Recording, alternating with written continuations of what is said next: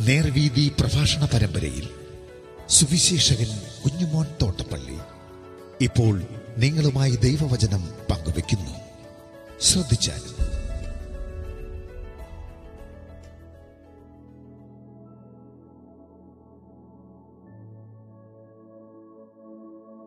ദൈവനാമത്തിന് മഹത്വമുണ്ടാകട്ടെ. ശമുവലിന്റെ ഒന്നാം പുസ്തകം ഇരുപത്തിയൊന്നാം അധ്യായത്തിന്റെ പന്ത്രണ്ട് മുതൽ പതിനഞ്ച് വരെ ഞാൻ വായിക്കുന്നത് ശ്രദ്ധിക്കാം ദാവീദ് ഈ വാക്കുകളെ മനസ്സിലാക്കിയിട്ട് ഗത്ത് രാജാവായ ആകീശനെ ഏറ്റവും ഭയപ്പെട്ടു.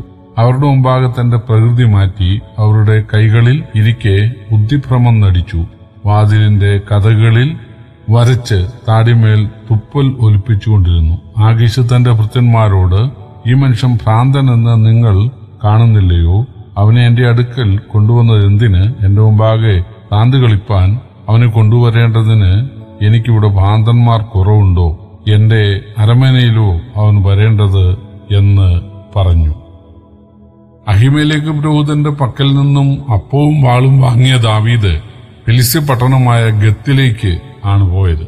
അവിടെ രാജാവായ ആഹീസിനെ അഭയം തേടി.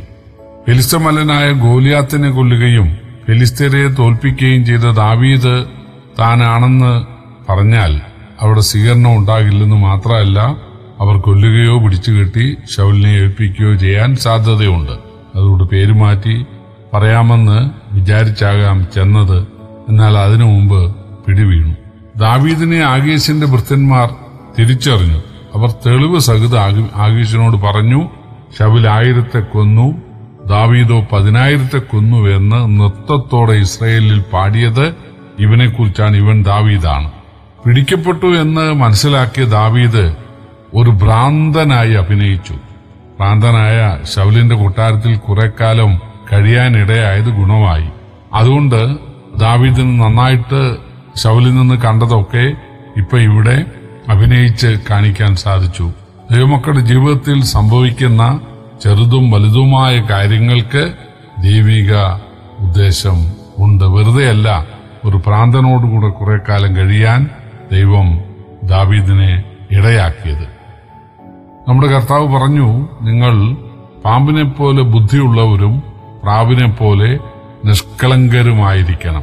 ചിലർ പറയുന്നത് കർത്താവ് പഠിപ്പിച്ചത് പാമ്പിനെ പോലെ നമ്മൾ കൗശലമുള്ളവരായിരിക്കണം എന്നാണ്. ഉൽപ്പത്തി പുസ്തകത്തിൽ പാമ്പ് കൗശലമേറിയതായിരുന്നു എന്നുള്ളത് ഒരു ചെറിയ തർജ്മ പിശകാണ്. പാമ്പ് ബുദ്ധിയുള്ളതായിരുന്നു എന്നാണ് ശരി. നമ്മുടെ കർത്താവ് പറഞ്ഞതാണ് ശരി.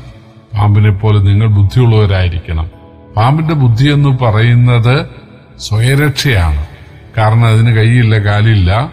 തലക്കെട്ട് ഒരു ഏറ് കിട്ടിയാൽ അല്ലെങ്കിൽ ഒരു അടി കിട്ടിയാൽ ചാവുമെന്നറിയാം. അതുകൊണ്ട് എത്ര വിശന്ന് ഇരുന്നാലും മനുഷ്യരൊക്കെ ഉറങ്ങിക്കഴിഞ്ഞാണ് പാമ്പ് എര തേടാനായിട്ട് ഇറങ്ങുന്നത്. അതും വളരെ ശബ്ദം ഉണ്ടാക്കാതെ അത് സ്വയരക്ഷയാണ്. അപ്പോൾ ഒരു അനക്കം കേട്ടാൽ അപ്പോഴേ ഓടി മറയുകയും ചെയ്യും. സുവിശേഷ വേലയിൽ നമ്മൾ വിശേഷം അറിയിക്കേണ്ടത് ആവശ്യമാണ്. പക്ഷേ നമ്മൾ വളരെ ബുദ്ധിപൂർവം സ്വയരക്ഷാർത്ഥം നമ്മൾ പിടിക്കപ്പെടാതെ വേണം അത് ചെയ്യുവാൻ എന്ന് കർത്താവ് പ്രത്യേകം പറഞ്ഞിട്ടുണ്ട്. ദാവീദിന്റെ എന്തായാലും അഭിനയം ഫലിച്ചു. ഏതോ ഒരു ഭ്രാന്തൻ എന്ന് മനസ്സിലാക്കിയ രാജാവ് അവനെ പുറത്തിറക്കി വിടാൻ കൽപ്പിച്ചു. ദൈവമക്കൾ രാജകീയ പുരോഹിത വർഗമാണ്. ഭൂമിയിലെ ഒരു രാജാവിനെയും അവർ പേടിക്കേണ്ടതായിട്ടില്ല. കാരണം രാജാവിന്റെ ഹൃദയം യഹോവയുടെ കയ്യിൽ നീർത്തോട് കണക്കെ ഇരിക്കുന്നുവെന്നാണ് സദൃശവാക്യം ഇരുപത്തിയൊന്നിന്റെ ഒന്നിൽ എഴുതിയിരിക്കുന്നത്. ഒരു നീർത്തോടിനെ നമുക്ക് എങ്ങോട്ട് വേണേലും തിരിച്ചു കൊണ്ടുപോകാമല്ലോ. അപ്പോ അതുപോലെയാണ് രാജാവിന്റെ ഹൃദയത്തെ എങ്ങോട്ട് വേണേലും ദൈവത്തിന് തിരിപ്പിക്കാനായിട്ട് സാധിക്കും. നമ്മൾ പ്രാർത്ഥിക്കുക മാത്രം ചെയ്താൽ മതി. കാരണം സകല രാജാക്കളെ നിയന്ത്രിക്കുന്നത് രാജാതി രാജാവായ നമ്മുടെ പിതാവായ ദൈവമാണ്. രാജാതി രാജാവുമായി നല്ല ബന്ധമുള്ളവർക്ക് വേണ്ടി അനുകൂലമായ നിലപാടുകൾ ഭൂമിയിലെ ഏത് രാജാവും എടുക്കും. അതുകൊണ്ടാണ് ഒരിക്കൽ ഫറവോന്റെ കൊട്ടാരത്തിലും പിന്നീട് ഗരാർ രാജാവിന്റെ കൊട്ടാരത്തിലും അകപ്പെട്ട സാറയ്ക്ക് സംരക്ഷണവും വിടുതലും ഉണ്ടായത്. രാജാവായ മെൽക്കിസദേക്ക് അബ്രഹാമിന് അപ്പവും വീഞ്ഞും ചുവന്നുകൊണ്ട് വന്ന് കൊടുത്തത് രാജാതി രാജാവിന്റെ ആജ്ഞയാലാണ്.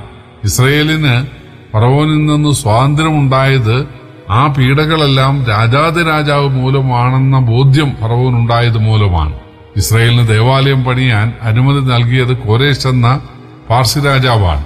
മതിൽ പണിയാൻ സഹായം നൽകിയത് അർത്ഥശിഷ്ട എന്ന രാജാവാണ്. ദേവാലയം പുതുക്കി പണിതത് ഹെറോദ രാജാവാണ്. ഏത് പ്രതിസന്ധി നേരിട്ടാലും ദൈവം തുണയ്ക്കും എന്ന ഉറപ്പുണ്ടാകാനായിരുന്നു ദാവീദിന്റെ ഈ അനുഭവം. ഈ വിടുതൽ ലഭിച്ച ദാവീദ് ഒരു സങ്കീർത്തനം പാടി.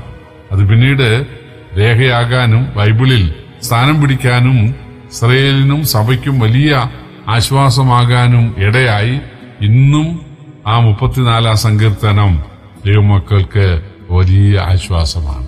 തീയിൽ കുരുത്തത് വെയിലിൽ വാടുകയില്ല എന്ന് പറയുന്നത് പോലെ ദാവീദിന്റെ ഏറ്റവും പ്രബലമായ ശത്രുക്കളായ ഫിലിസ്തരുടെ കയ്യിൽ നിന്നാണ് ആദ്യ വിടുതൽ ഉണ്ടായത് അത് ദാവീദിന് വലിയ ധൈര്യം നൽകാനിടയായി. നമ്മുടെ ആത്മീയ ജീവിതത്തിന്റെ ആരംഭത്തിൽ വലിയ കാറ്റും കോളും ഉണ്ടാകുന്നത് നമ്മുടെ വേരുകൾ ഉറയ്ക്കാനും നമ്മുടെ ഗുണത്തിനും വേണ്ടിയാണ്. ദാവീദിന് ആദ്യം പേടി ഉണ്ടായതുപോലെ നമുക്കും ചിലപ്പോൾ അല്പം പേടി ഉണ്ടാകാൻ സാധ്യതയുണ്ട്. പക്ഷെ കുറച്ച് കഴിയുമ്പോൾ അത് നന്മയ്ക്കായിരുന്നു എന്ന് നമുക്ക് മനസ്സിലാകും. നമ്മുടെ കർത്താവിന്റെ ജീവിതം പഠിച്ചാൽ ആദ്യം ഉപവാസം കഴിഞ്ഞിട്ട് നാൽപ്പത് ദിവസം കാട്ടുമൃഗങ്ങളോടുകൂടെ ആയിരുന്നു എന്നാണ് വായിക്കുന്നത്. ഭക്ഷണമില്ല? ഭയങ്കര പരീക്ഷ. ഒരു മനുഷ്യർ പോലും ഒരു സഹായത്തിന് ഇല്ല. ഏകാന്തത. പക്ഷേ ആ കഠിനമായ ആ ശോധന കർത്താവിന്റെ ഭാവി ശുശ്രൂഷകൾക്ക് വലിയ ധൈര്യം പകരാനായിരുന്നു ഗുണത്തിനായിരുന്നു. അതാണ് നമ്മുടെ മാതൃക. ദാവീദിന് വലിയ പീഡയാണ് ആദ്യം ഉണ്ടായത് പക്ഷേ വലിയ വിടുതലുണ്ടായി. നമ്മുടെ ജീവിതത്തിൽ കർത്താവ് തീർച്ചയായിട്ടും പരീക്ഷകൾ തരുന്നത് നമ്മുടെ വേര് കുറയ്ക്കുവാനാണ് ബലപ്പെടുവാനാണ്. ദൈവത്തിന്റെ കരുതൽ എനിക്കുണ്ടെന്നുള്ള ആ ഒരു ഉറപ്പ് ഉണ്ടാകാനാണ്. തീർച്ചയായിട്ടും നമ്മുടെ ഫലകരമായ പ്രവർത്തനത്തിനാണ് കർത്താവ് നമ്മളെ ഈ വചനങ്ങളാൽ അനുഗ്രഹിക്കട്ടെ. കർത്താവിന്റെ വലിയൊരു നാമം ഇന്ന് വന്നേക്കും വാഴ്ത്തപ്പെടുമാറാകട്ടെ.